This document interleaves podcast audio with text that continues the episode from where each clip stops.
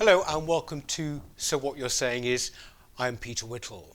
Now, you might have noticed since we've been doing this show, nearly 2 years now, that we very rarely have politicians on, and there's a very good reason for that. Most of them are very predictable and indeed boring, and they certainly don't implant themselves in the public mind and imagination. Well, you certainly can't say that about my guest this morning.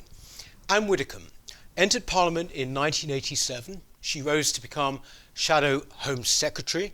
She left Parliament in 2010 and after a bit of a break came back and became an MEP for the Brexit Party, and in between times became something of a bona fide TV star with appearances ranging from Strictly Come Dancing right through to Celebrity Big Brother.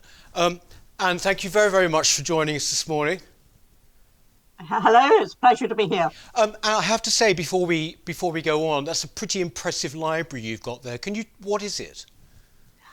Those are Hansards that you can see behind me. That is the verbatim record of every word that is said in Parliament, that is in the chamber. Yeah. Every word that is said throughout the course of a parliamentary year. And so I've got every single thing here from the moment I entered Parliament in 1987 to the moment I left in 2010. And so if anybody writes to me and says, oh, but you said, or you voted, or you did this, or you did that, I can check it out, just right. As I can also check out, anything from the history of those years. Do they still produce it, actually, in hard copy? I suspect not. I mean, obviously, my entitlement to it ended when I left Parliament. But I suspect that these days it's probably all done remotely, yeah. And people don't have rather splendid libraries like this. The Lords used to get exactly the same. Theirs were read. Yes. We have to start really with the subject of Brexit because obviously time, the clock is running down yet again. I wondered, Nigel Farage recently said that he thought Brexit was in more peril, in fact, than he could remember in the past year. Would you agree with that? Well, I think Brexit has always been in peril, but I think Nigel's observation is based on the fact that there's precious little time left now, and I think most observers are expecting a sellout, because the fact is that if Boris was serious about leaving the talks if they weren't making progress, he would have left at the end of June and we would have had a deal by now, because that would have signalled to the EU that we were deadly serious and we were only going to negotiate as a sovereign nation, not as some sort of semi-detached member of the EU. Yeah. He didn't walk out at the end of June. He didn't walk out at the end of July. He didn't walk out on the 15th of October. Let's face it, he ain't going to walk out. Mm. And the time now for British business to get ready for an Australia-style deal is now so short that he will be able to argue it's no longer feasible and it's all due to COVID and it's nothing to do with his own lack of will. And, yes. And so I suspect any true Brexit is now very seriously in peril because the deadline's looming. There's no real side. There's much talk. I always grant Boris, he does a lot of talking, but there's no evidence of real action. What about what's happened in America? I mean, what difference do you think that will make? I mean, we're hearing a lot of press comment about it, but what's your view on that? I think it's going to make a big difference. The fact is Biden is anti-Brexit and believed it was his business to say so at the time. But far more dangerous than that, Biden is very clear about the situation in Ireland, about what he wants to see. He doesn't care if there's a border down the Irish Sea. So what he's effectively talking about, although he would never phrase it in such a way, is the breakup of the UK. Mm.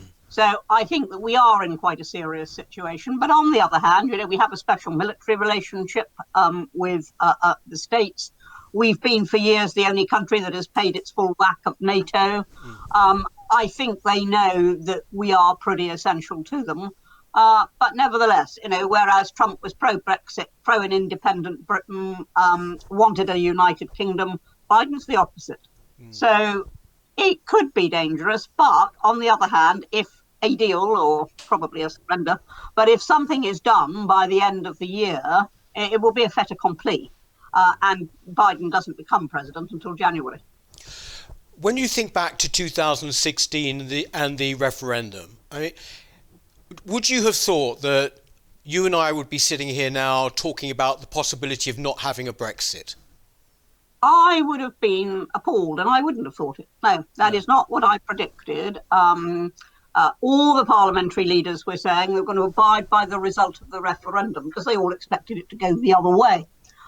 When most inconveniently for them, it did not go the sort of metropolitan elite way at all.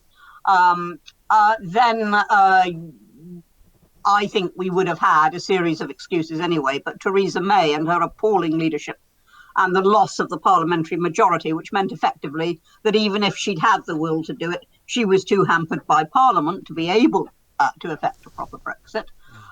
All that has conspired to this very, very prolonged timetable. I mean, we have left the EU, but if we're in any way kept bound by their rules or bound by their justice, by their courts, then we haven't actually left in any meaningful way. And my fear throughout has been a half Brexit. Would you, Anne, go along with the view that simply that the establishment, for want of a better word, simply just was determined that whatever happened, we wouldn't really leave. We might leave in word, but not in spirit. I mean, do you go along with that, or do you think it's purely political incompetence? Oh, I think it's a mix. I mean, I think there was an initial reluctance to accept the fact this was really going to happen. We were going to leave. I think there was that reluctance.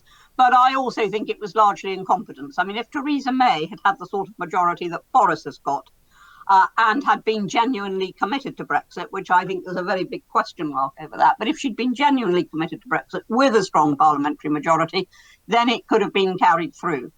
The fact is she wasn't that committed and she didn't have a strong parliamentary majority. So it's been a mixture of incompetence, lack of will, and yes, some part resistance, but not, I think, a great deal. I think when we left on the 31st of January, there was then, even if with a sigh and a raising of eyebrows, I think there was then a general acceptance by the establishment we're going.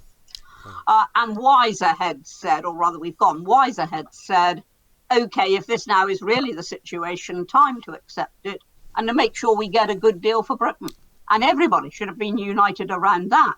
But I'm afraid there are still elements that hope that one day, we'll reapply to join, and therefore that the closer we stay to them now, the better. And that view is around. When you look at the government now, here we are with the government's got an 80-seat majority. It appears to be frittering it away, or at least not using it. What do you know Boris Johnson? What's your view of him? Did you know him personally? I don't know Boris Johnson personally, not in terms of, social friendship. Of course, we overlapped in Parliament. I had plenty of time to observe him as a Member of Parliament. I can remember his performances on one particular committee, which I chaired. Which were very funny, but not necessarily terribly deep. And I think the problem with Boris is he is chaotic and he is utterly reliant on people around him to keep everything on the road, to keep the show on the road, to keep him where he ought to be at what time he ought to be there. He is chaotic. Now, I think he is genuinely pro-Brexit. I certainly think that at heart he is still a libertarian. But he's been captured, basically. He's been captured. And I think COVID has thrown him completely. But also COVID is, of course, a very good excuse for those who didn't particularly want to get on with it. And now I think he's in a weak position. When he came in, he said, right, everybody who stood as a Conservative MP was signed up to keeping no deal on the table. He had the big majority. His slogan through the campaign had been, get Brexit done.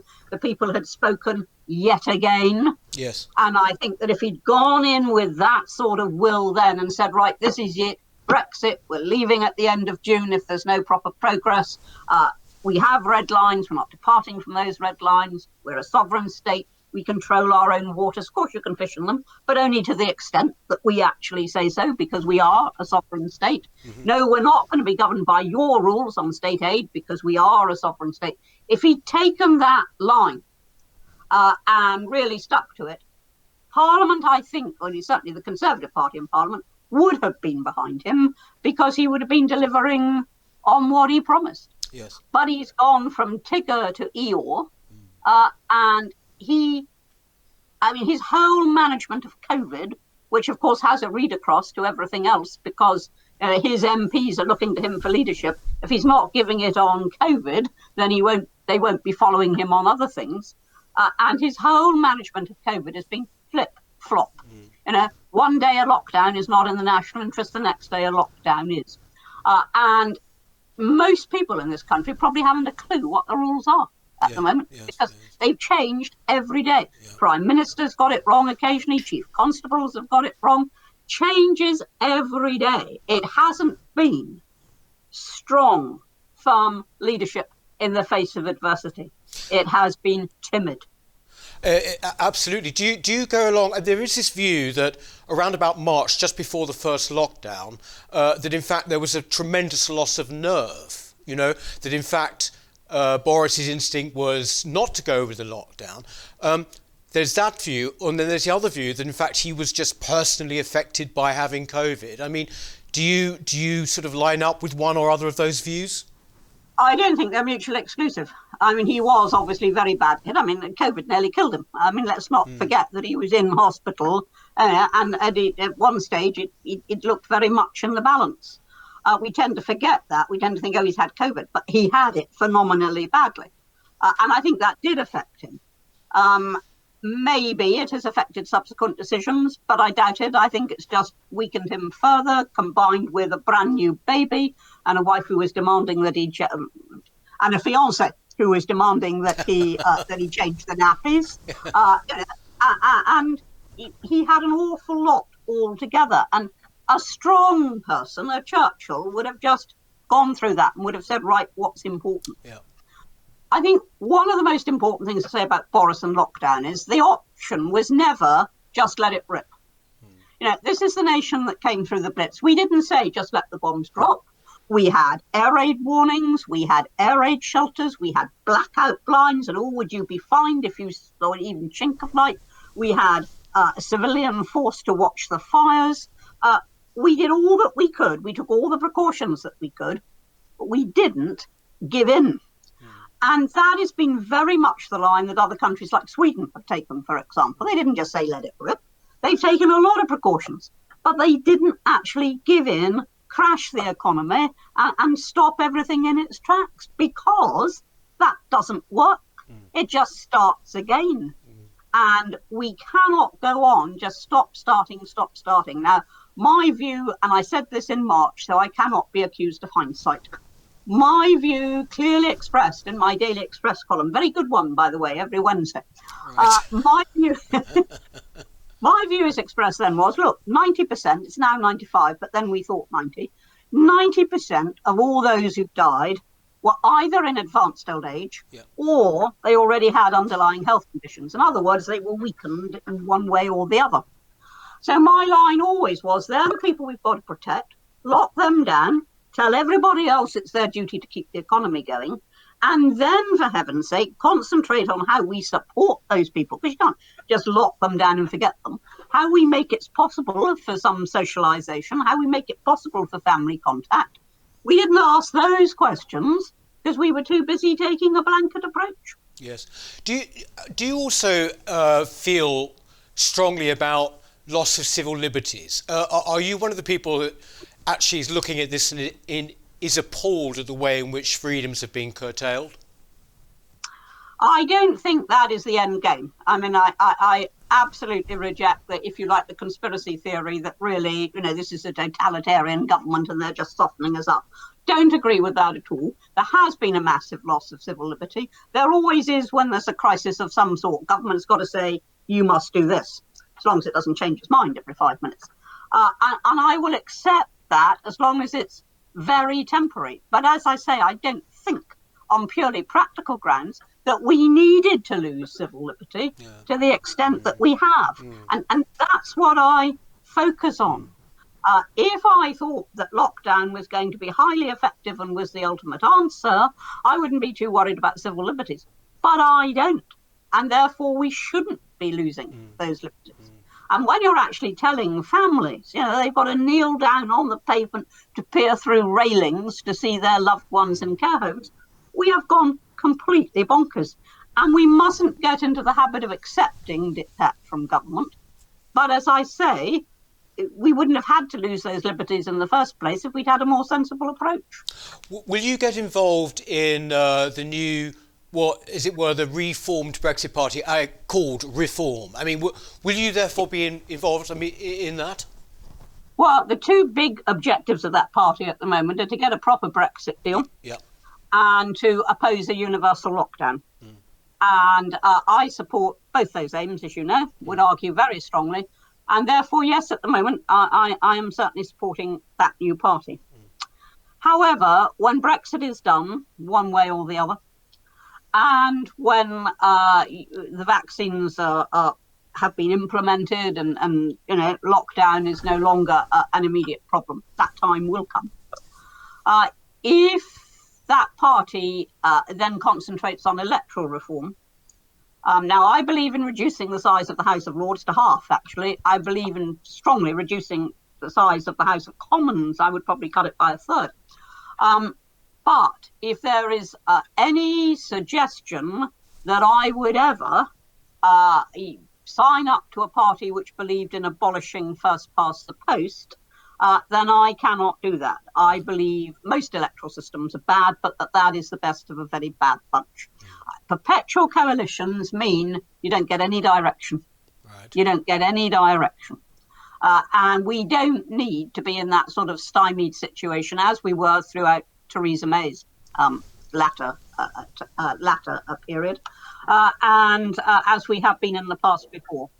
So I couldn't sign up to abolishing first past the post, but the other aims that they have, I'm with. And as I say, for the moment, it's about Brexit and lockdown, and they're the only people who are actually enunciating what I believe. What does this mean? I mean, obviously, I'm with you on that, on the lockdown bit, absolutely.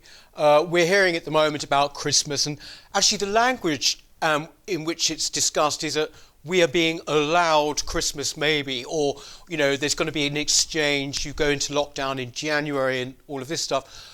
What will you be doing at Christmas? I mean, will you sort of be abiding by the rules insofar as we even know what they are?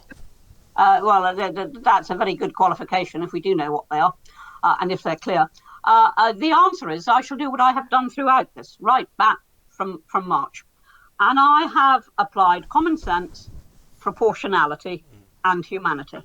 And I have said throughout, I will do what I believe meets those criteria. So, for example, when I had been locked down for 14 days and hadn't seen a soul, other people who'd been locked down for 14 days and hadn't seen a soul, and therefore neither of us could give it to each other, I was perfectly prepared to get together with those people, and I did. They said, don't drive, you know, only walk on exercise. I used the common sense up here.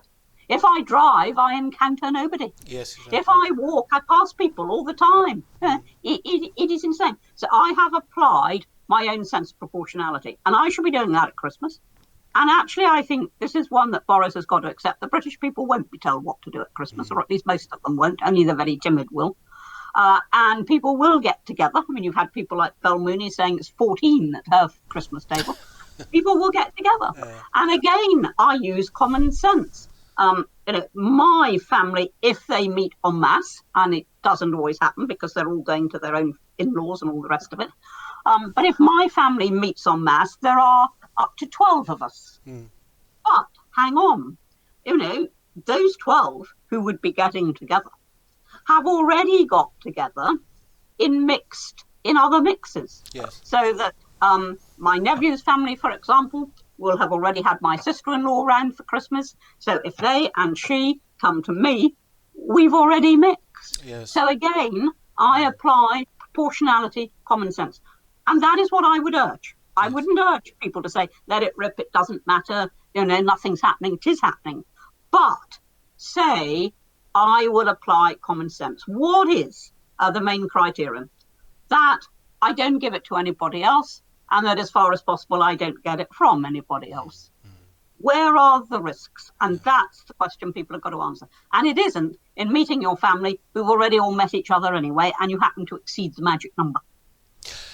And I would have thought as well, you're a person of considerable faith, aren't you? Yes. I would have thought that at Christmas time, well, not that you don't throughout the year, but that's the time when a lot of people go to church or they go to service or something.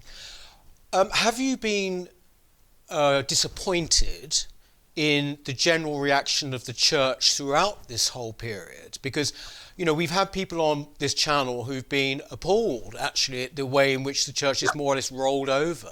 Would you agree with that? Isn't this a time when people really need spiritual comfort? I think the churches did roll over in the first lockdown. No doubt about that at all. They rolled over.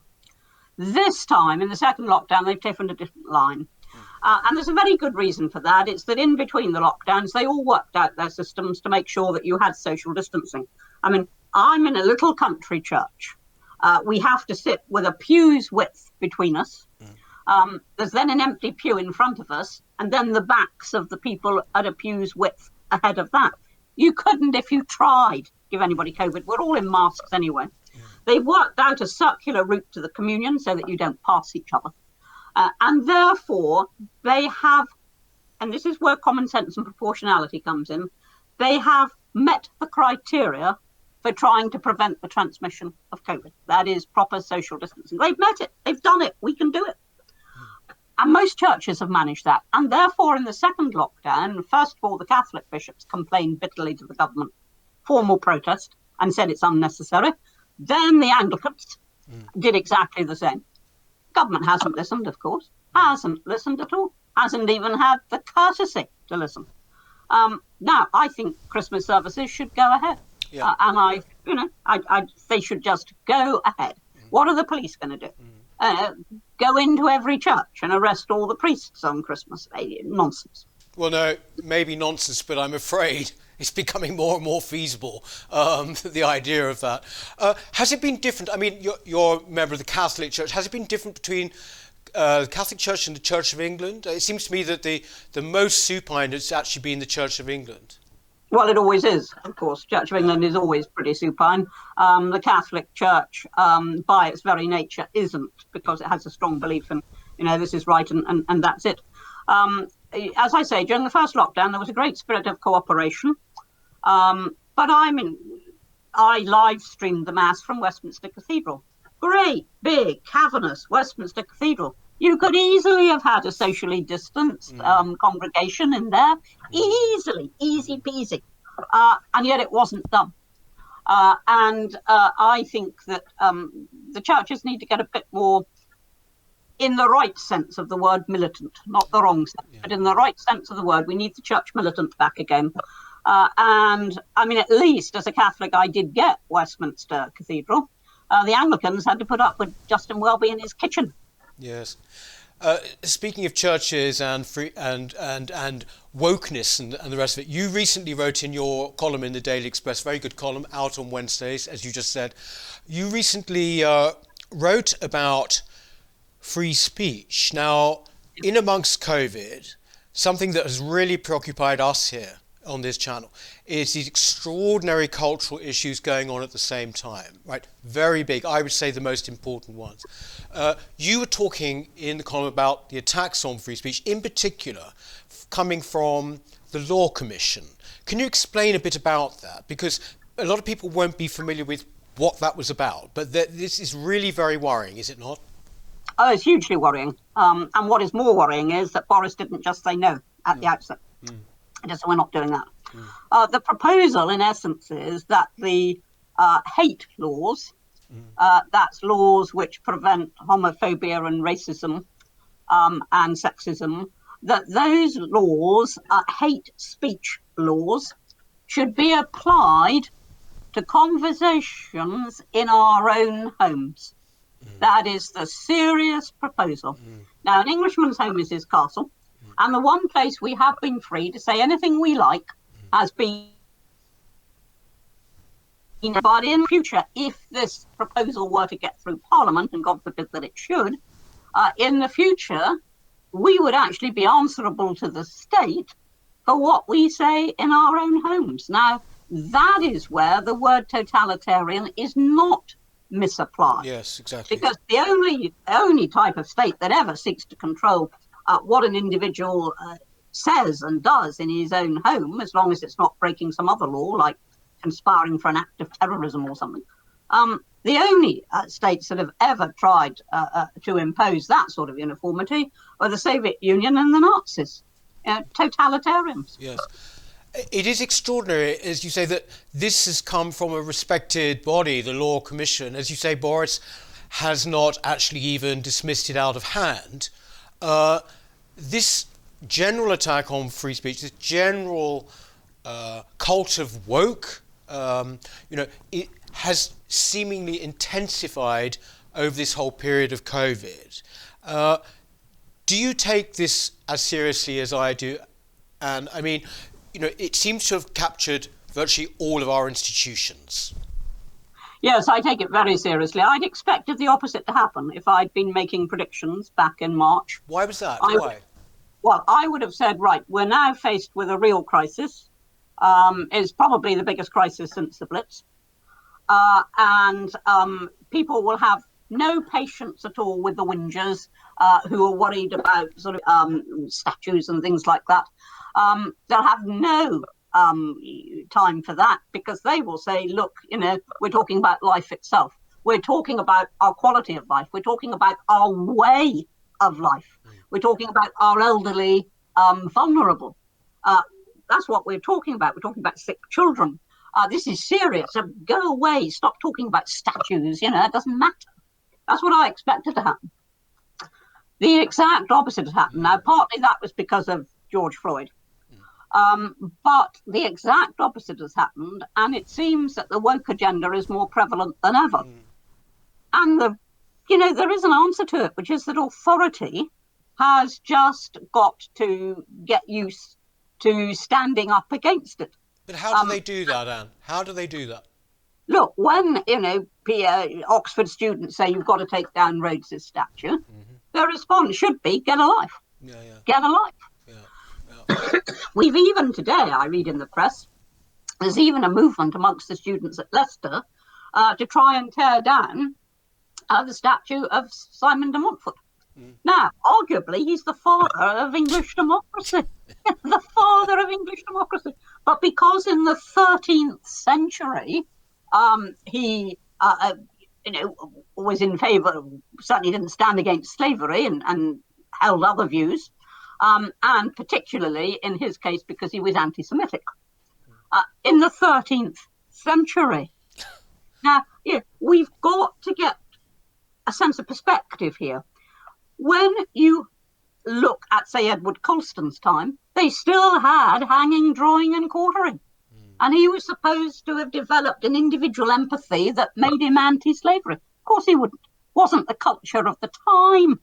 And the idea that in the 13th century, people, particularly at a time when there had been the Crusades and where you did have tension between Christians and Jews, regrettable though that was, you can't say, I expect him to have taken a 21st century perspective, because he wouldn't have had it. He couldn't have had it.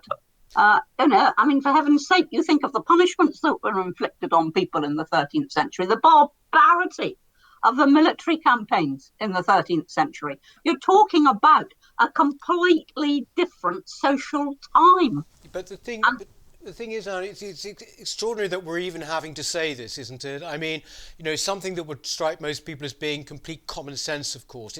It's extraordinary that we're even having to say this. I mean, do you think, I do, that really this is not just about slavery? Actually, slavery has been a way in. It's actually an attack really on British history and Britain's sense of itself.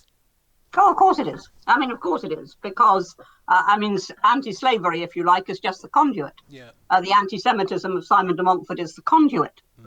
Mm. It's not the root problem. And that is why I say authority, from government to universities to local councils to the police, whoever it is, people who are in positions of authority should actually say, get a life, yeah. not bow down to it. Now, when you see the police standing there watching statues being torn down, wanton acts of vandalism, doing nothing about it, yeah. then you do start to wonder.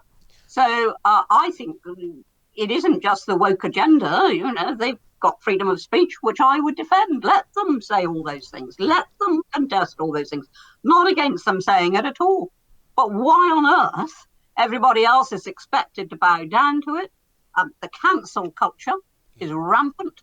I mean, people are afraid for their jobs. They're afraid for their livelihoods if they stand against this woke agenda. But, of course, if enough of them did, you know, there would be nothing the woke people could do, because if everybody in entertainment is saying, well, sorry, just not going along with that, there's nothing they can do.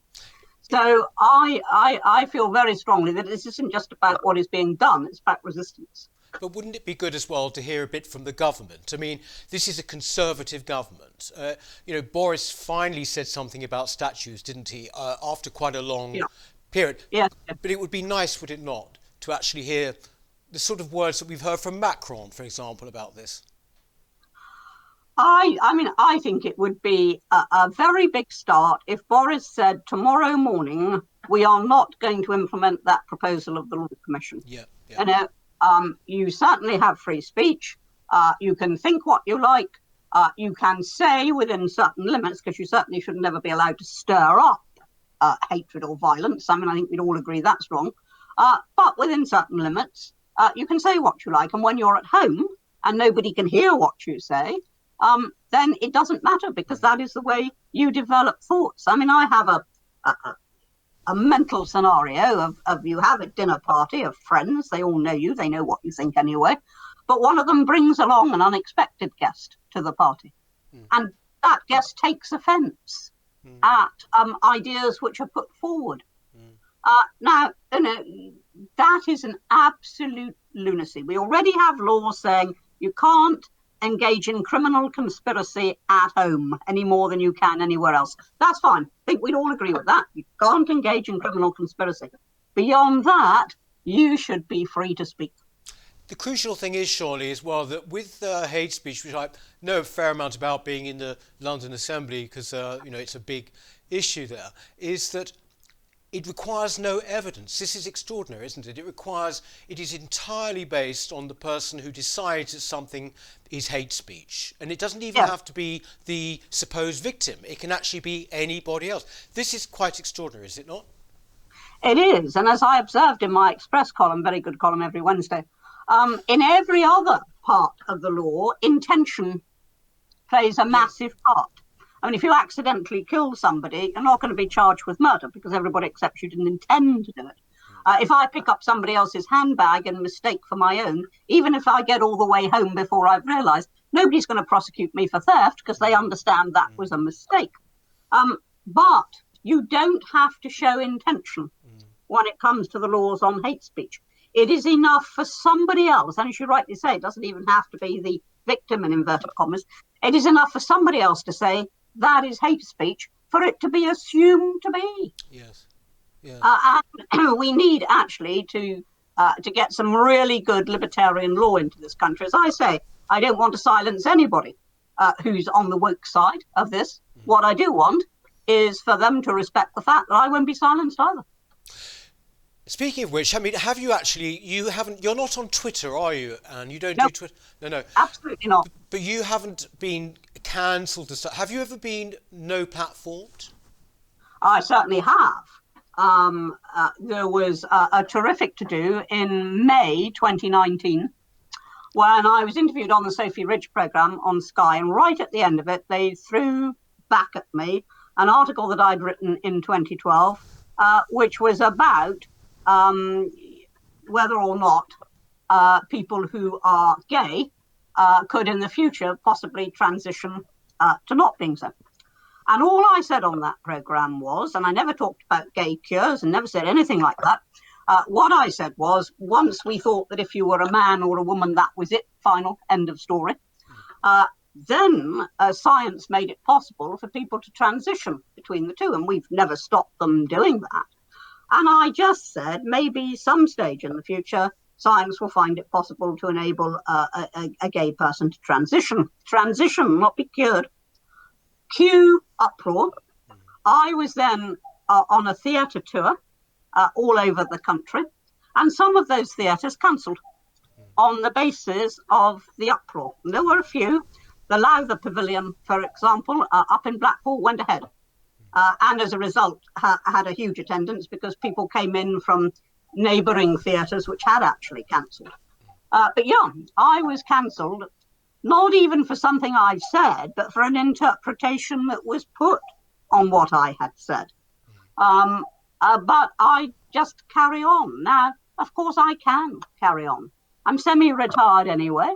I've got my column in the Daily Express. I wasn't going to be pushed into poverty if I couldn't perform in theatres. And of course, they got over it. And eventually I was performing again. But there are people, you know, who can lose their jobs, who can lose their livelihoods because they have said something. Sometimes something as simple as God bless to a patient who then takes offence can actually lose livelihoods, can lose livelihoods. Now, this is completely wrong, and it is giving too much power to one side of the argument. I don't want the power to cancel anybody, however profoundly I may disagree with them. I don't want that sort of power. You mentioned there that you're semi-retired, and you don't seem semi-retired, I have to say. What actually motivates you to keep going? I mean, you know, you're pretty much always there. I mean, if you do end up being part of the new Reform Party, say, presumably you might, you know, stand for something there. Well, I don't think I shall stand for Parliament again, if that was what was behind your question. Yeah. I didn't really want to stand for Parliament last time at all. But what happened was that I, who was, I thought, retired from politics at any rate, you know, I'd been doing the reality shows, the TV quiz programmes, I was going around the country doing funny speeches and theatre evenings and things. And I thought I'd retired from the serious life, if you like, other than my Express column.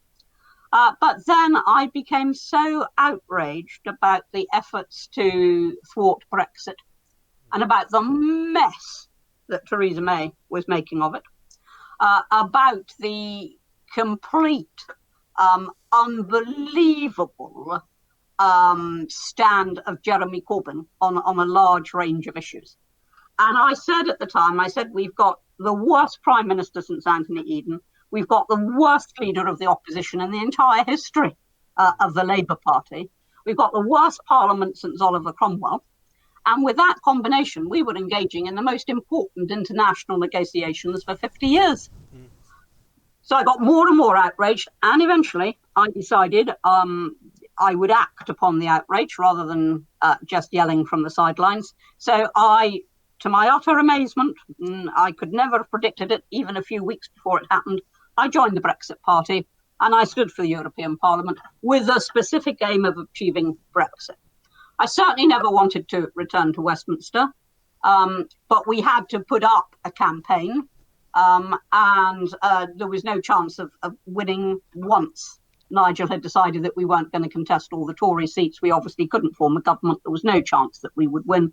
But nevertheless, it was important just to do the message, if you like, put the message out. But I don't think that situation is going to arise again. That was a very specific situation. So I don't see myself standing for Parliament. But I will certainly campaign for things that I believe in. Brexit was one, anti-lockdown is another. I will campaign for those things. Well, look, Anne, I'm sure, you know, you're not going to drop from our screens anytime soon. But I was going to say thank you very much for giving us a lot of time this morning. Well, if I don't speak to you, which I'm sure I won't between now and then, very happy Christmas to you for when it comes. Thanks so much indeed, Anne. And hope to see you on the show maybe in the new year. Thank you. Thank you very much. That's it for today on So What You're Saying Is. We'll be back next week. In the meantime, please remember, do subscribe, won't you? Thanks so much.